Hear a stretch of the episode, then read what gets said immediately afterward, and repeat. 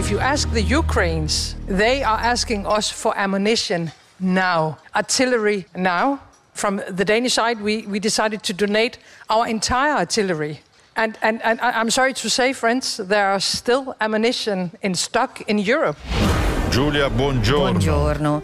Era la voce della premier danese che eh, ha, ha, detto parole molto chiare, ha sì. detto tutte le munizioni di cui sappiamo l'Ucraina ha estremo bisogno in questo momento, noi le manderemo tutte in Ucraina. E poi rivolgendosi ai paesi dell'Unione Europea, eh, chiamandoli friends, eh, sappiamo che in, eh, non, non si tratta di produrre nuove munizioni, ma che nei nostri, nei vostri magazzini ce ne sono altre, quindi mandatele anche anche voi, questo è un po' l'appello e questo naturalmente si lega anche al fatto che come sappiamo negli Stati Uniti è, è stallo sulla, sull'invio e sul finanziamento di, di, di um, ancora di armamenti per l'Ucraina, però ricordiamo che lo, lo, ricordano oggi i quotidiani americani che dal, dall'ottobre 2023 che è sì. l'inizio dell'anno fiscale per gli Stati Uniti eh, sono già stati spesi 430 milioni di dollari e molti di questi sono appunto aiuti aiuti per l'Ucraina. Poi nell'ultima parte naturalmente c'è anche un po' di aiuti a Israele, ma soprattutto per l'Ucraina. Quindi torniamo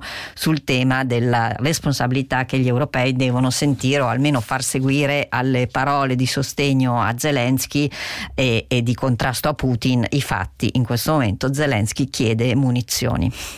Cos'altro c'è in primo piano oggi, Giulia, eh, sulla a, stampa internazionale? A proposito di finanziamenti, abbiamo visto, sì. è arrivata questa multa per Donald Trump, quella famosa per i, le malversazioni fiscali delle sue società e eh, la, la, il divieto di eh, condurre op- operazioni eh, in, nello Stato di New York, non nella sola New York, lui farà ricorso, però intanto questa multa di 350 milioni di, di dollari la dovrà pagare e non, forse non è casuale che nell'ultimo, uno degli ultimi ehm, rally elettorali ha fatto vedere le sneakers che eh, costeranno 300 399 dollari e che sono in vendita e naturalmente serviranno a finanziare la, la campagna elettorale, ma sentiamo perché lui era entusiasta di queste sneakers.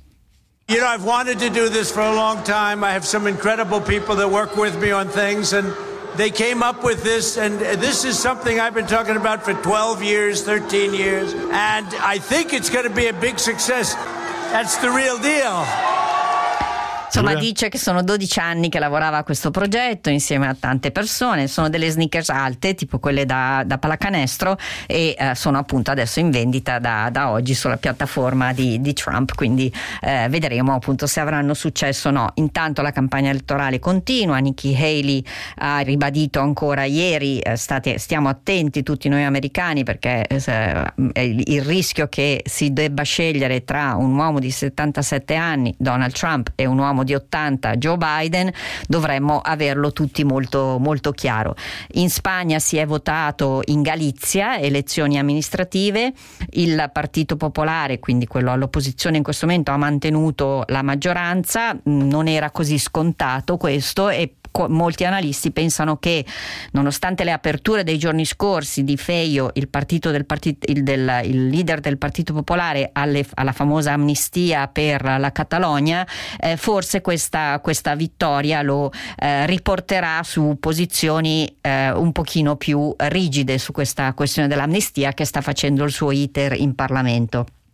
In Germania c'è massima preoccupazione per la questione dell'Ucraina e però si ricomincia all'interno della coalizione semaforo, segnalano oggi i giornali, si ricomincia a litigare anche sulla questione dell'immigrazione, anche perché con il, l'inasprirsi del conflitto, in particolare in Ucraina, c'è naturalmente il rischio che aumentino anche i flussi di, eh, eh, di profughi e questo preoccupa perché comunque la Germania eh, non è oggettivamente effettivamente in grado di, di, assorber, di, assorbirli tutti. E se vuoi l'ultimo audio, se abbiamo tempo, è un audio dalla, dalla Francia perché eh, abbiamo parlato sì. dello sciopero dei controllori dei treni che ha paralizzato il paese nel, nel periodo de, mh, classicamente sopra, anche delle settimane bianche, quindi grande eh, rabbia diciamo tra, i, tra gli utenti delle ferrovie e sentiamo come si discute del diritto di sciopero.